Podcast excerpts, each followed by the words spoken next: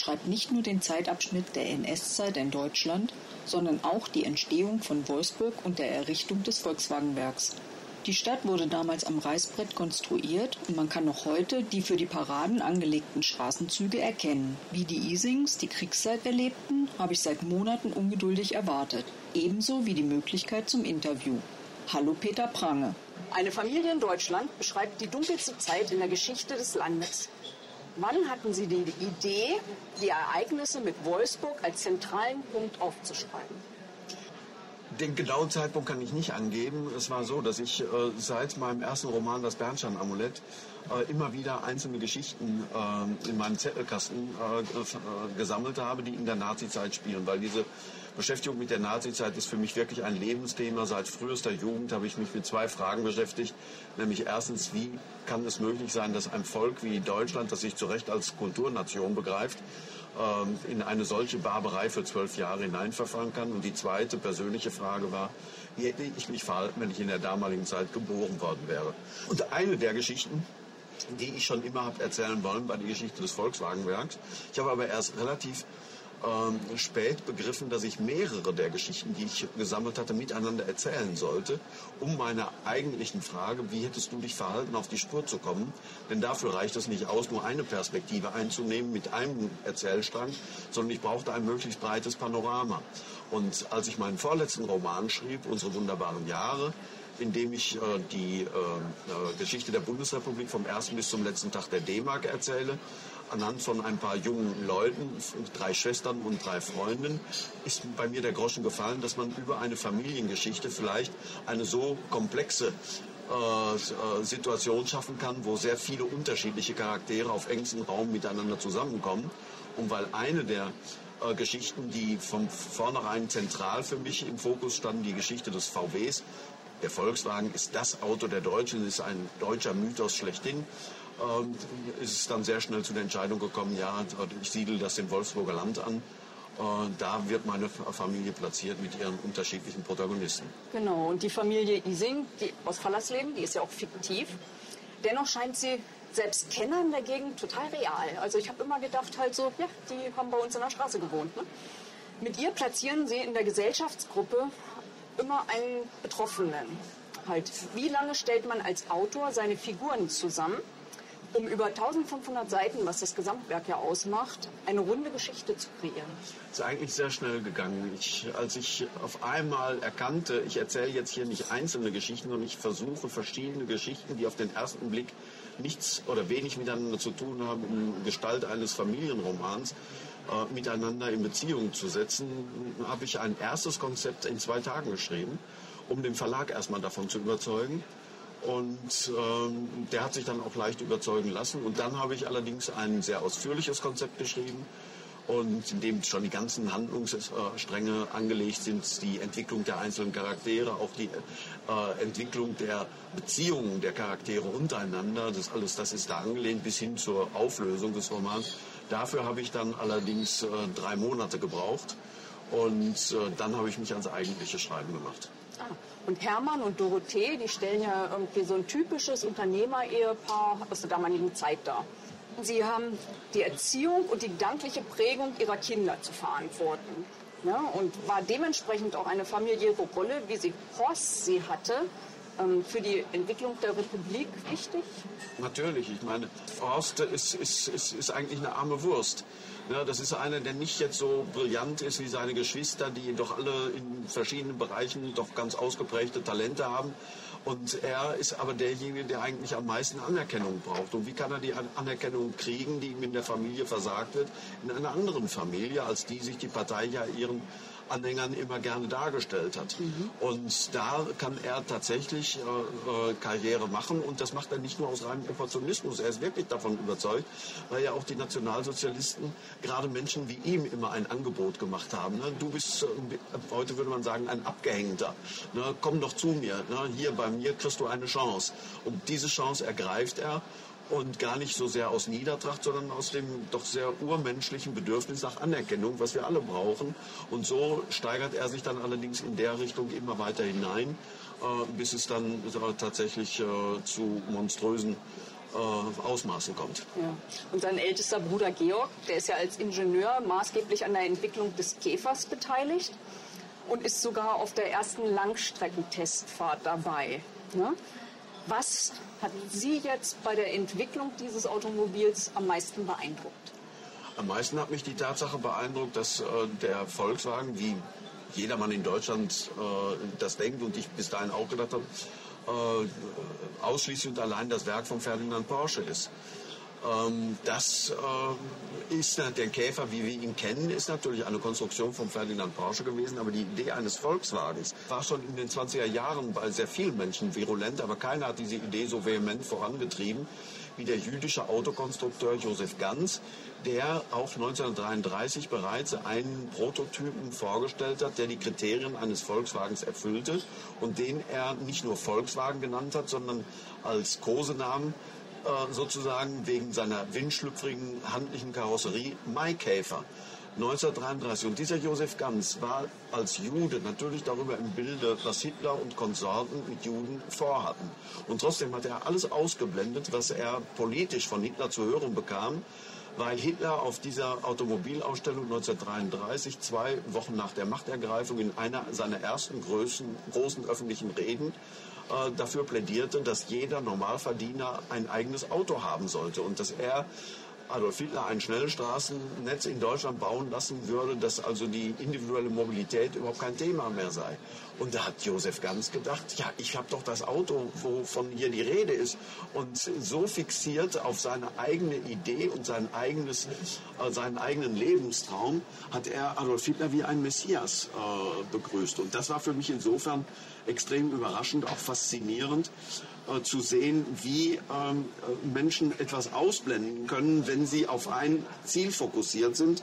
Und wenn selbst ein jüdischer Autokonstrukteur alles an Antisemitismus ausblendet, was die Nazis äh, auf ihrem Schilde hatten ähm, und erkennbar hatten, dann kann man vielleicht auch ein bisschen nachvollziehen, wie andere Menschen, die weniger betroffen waren, erst einmal gedacht haben, naja, das wird sich schon alles ein bisschen äh, äh, regulieren von alleine, die stoßen sich die Hörner ab, ne, das sind so Auswüchse am Anfang und nichts wird so heiß gegessen wie gekocht, das sagt ja der Hermann Ising auch, ist ja sein stehender Begriff, ne, weil doch meistens der Wunsch der Vater des Gedankens ist und so empfinden wir Menschen alle und wir nehmen nur das von der Realität wahr, was uns in unsere eigenen Wünsche, Hoffnungen, Ängsten, Sorgen und sowas hineinspielt, so dass wir unser Leben so führen können, wie wir es führen wollen. Und auch Edda, die macht ja auch solche eine Entwicklung durch. Die hat ja auch erst so gedacht, na ja, halt, ne, mache ich mal und ich möchte Filme machen. Und dann durch diesen Vorfall in Polen halt so, wird sie ja halt auf ganz andere Gedanken gestoßen. Ja. Ne? Und zunächst ist sie ja ganz nah am Geschehen durch die Leni Riefenstahl und hinterher ist sie dann in der Resistance.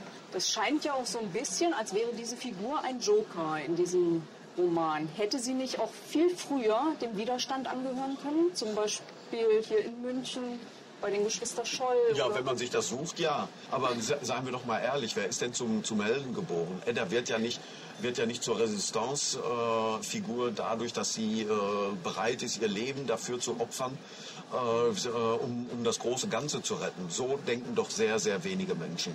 Und noch viel weniger Menschen handeln danach. Sondern auch da ist es bei Edda so, sie stolpert eigentlich in diese Rolle hinein. Sie hat eine große Enttäuschung mit Leni Riefenstahl erlebt, sowohl auf der persönlichen wie auf der politischen Ebene. Sie hat im Gegensatz zu ihrer bewunderten Freundin erkannt, dass Leni Riefenstahl sehr wohl propagandistisch sich in den Dienst dieses barbarischen Regimes stellt, bei allen ästhetischen Qualitäten, die ihre Filme zweifelsohne haben und die ja auch im Ausland gesehen wurden, sodass selbst im Ausland lange nicht erkannt wurde, dass äh, Leni Riefenstahls äh, äh, filmkünstlerisch herausragenden Werke eben einem massiven Propagandazweck dienen als Leni das, äh, Edda das gewahr wird, äh, nimmt sie Reis aus und äh, landet in Paris, weil sie halt Romanistik studiert hat, an der deutschen Botschaft. Sie ist der Sprache mächtig, dort hat man Verwendung für sie.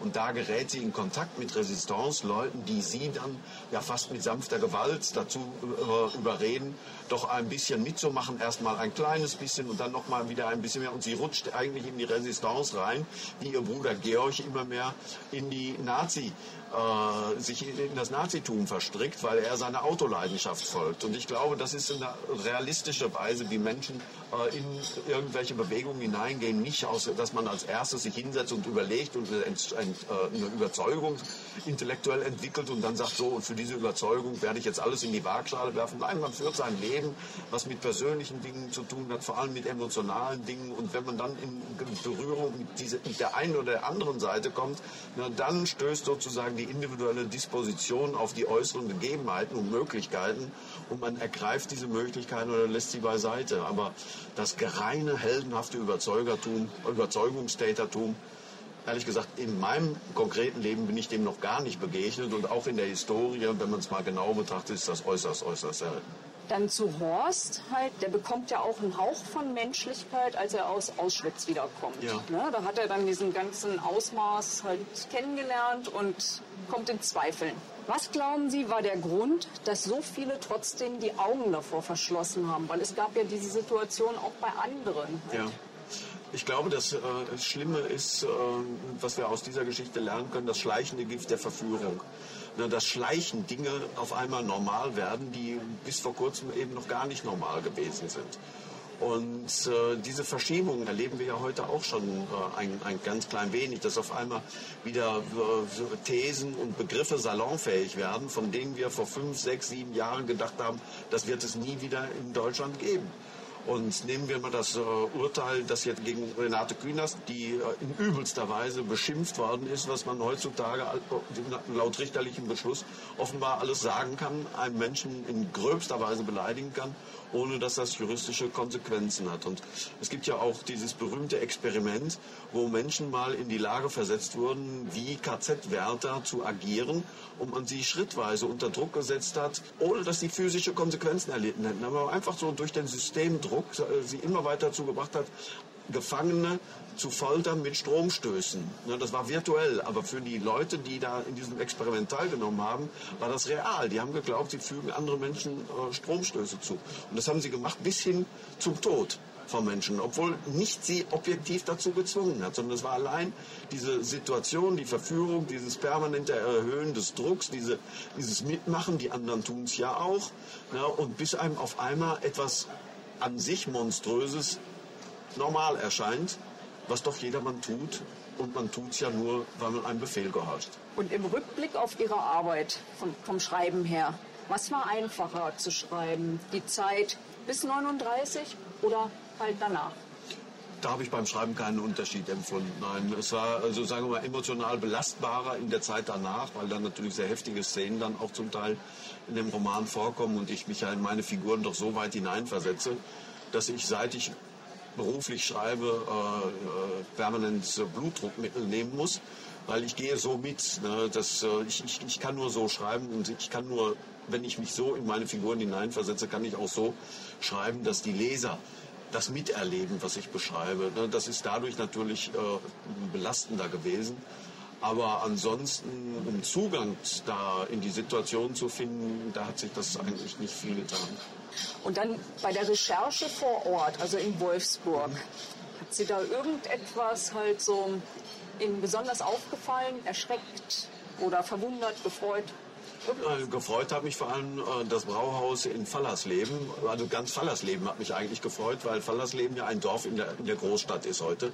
Und dass das alles noch so schön erhalten ist und diese Fachwerkhäuser, ne, das hat mir sehr gefallen. Und äh, das Brauhaus, das ja im Roman ein paar Mal vorkommt als Begegnungsstätte, ne, da habe ich mir dann auch äh, das Vergnügen geleistet, dass ich dort ein Brauschnitzel gegessen habe und auch das Fallersleber Schlossbräu habe ich dann dazu getrunken und das war eine wunderbare, schöne Stunde, die ich da sozusagen im Set meiner eigenen Geschichte verbracht habe.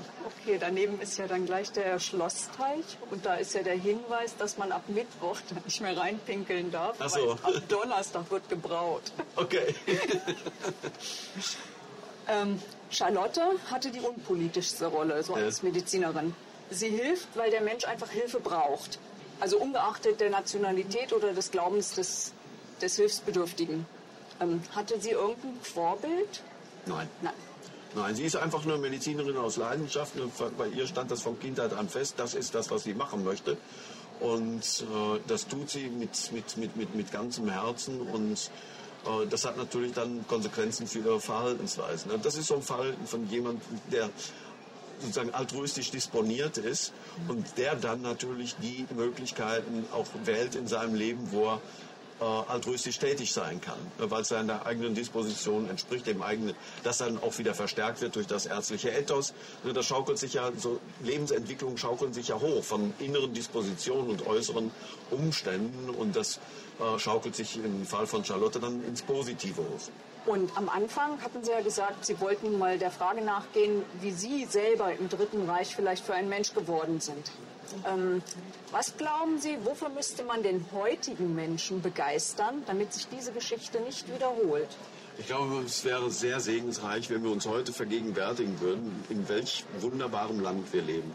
Es ist doch wirklich ein Wunder, dass aus den Trümmern äh, des größten Schurkenstaates, den es jemals unter der Sonne gegeben hat, nämlich aus den Trümmern des äh, nationalsozialistisch geprägten Großdeutschen Reiches, innerhalb von zwei Generationen ein Land wie die Bundesrepublik Deutschland einschließlich Wiedervereinigung hat entstehen können. Ein Land, das wie die Abstimmung per Füßen global zeigt, zu den lebens- und liebenswertesten Ländern der Welt gehört. Ich glaube, wenn wir uns das bei allen Problemen, die wir haben, wir leben nicht im Paradies, wir leben nicht in einem Zustand der Vollkommenheit, aber wir sind global verglichen verdammt nah daran. Und wenn wir uns vergegenwärtigen, was für ein großes Glück es ist, in dieser Welt leben zu dürfen, die unsere Eltern und Großeltern uns gebaut haben. Das wäre eigentlich der beste, die beste Schutzimpfung gegen die Anfechtungen und Verführungen, mit denen auch heute wieder Rattenfänger unterwegs sind, um uns bei unseren Ängsten zu packen, Ängsten, unsere Ängste schüren, um uns dann als die ähm, äh, Löser für diese vermeintlichen Gefahren, die uns alle drohen, sich zu präsentieren, um uns wieder in eine Richtung zu, zu, zu bringen, die wir, von der wir uns Gott sei Dank seit 70 Jahren eigentlich verabschiedet haben. Wenn Sie jetzt auf Lesereise wären, Brandenburg oder Sachsen, würde es Stellen geben, die Sie explizit aussparen? Nein. Nein. Auf, auf gar keinen Fall, sondern ich würde da, wenn es denn, wenn man das wirklich so regional festmachen kann, ähm, es ist mir ganz gleich, wo ich lese. Ich lese das, was ich für richtig und wichtig halte und äh, wenn sich jemand provoziert fühlt dadurch, dann bitte ich ihn, das zu formulieren und dass wir in einen Dialog treten. Das wäre sozusagen auch das zweite Medikament, das ich für heute empfehlen würde. Nicht sich gegenseitig ausblenden. Man, es gehört zur Demokratie, dass man unterschiedlicher Meinung ist. Es gehört zur Demokratie, dass man um seine Meinung ringt und miteinander äh, diese Unterschiedlichkeiten ausficht.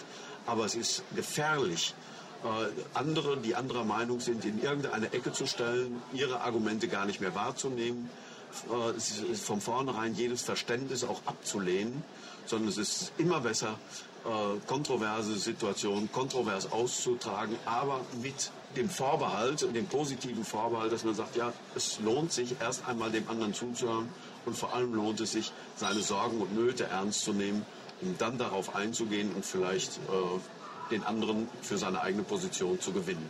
Jetzt bin ich schon bei meiner letzten Frage angekommen. Dann würde ich ganz gerne halt das nächste Werk ein bisschen anteasern. Dürfen Sie uns darüber irgendwas berichten? Es wird jetzt eine kleine Zwischenweihnachtsgeschichte geben, die im nächsten Jahr erscheint. Das wird aus der äh, Welt von unsere wunderbaren Jahre etwas sein. Der Roman, das war mein vorletzter Roman, der wird ja, ist ja gerade verfilmt worden, wird im nächsten Jahr als Dreiteiler in der ARD ausgestrahlt.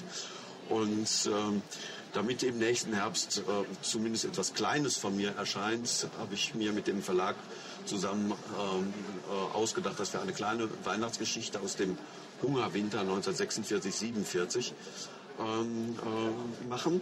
Und der nächste große Roman wird eine Geschichte über die Weimarer Republik sein. Nämlich die Frage, wie konnte es zur Machtergreifung von Adolf Hitler kommen? Die ganzen Gärungen, die in den 20er Jahren in der deutschen Gesellschaft äh, waren, auf hoffentlich ganz originelle, aber doch sehr ähm, historisch fundierte Weise äh, äh, darzustellen. Oh ja, können wir uns ja freuen. Dann vielen Dank, dass Sie sich die Zeit genommen haben. Es war mir ein Vergnügen. Dankeschön. Die Figuren sind klug ausgewählt und optimal positioniert, um Zeitgeist und Gesinnung zu spiegeln. Einiges scheint sich in den heutigen Tagen zu wiederholen. Von daher haben die Romane nicht nur einen Unterhaltungswert, sondern sollten vor allem dazu beitragen, diese düstere Zeit mit allen Konsequenzen für die Menschen nicht zu vergessen. Die Rezensionen für beide Bücher lest ihr auf meinem Blog https goetheliest.wordpress.com.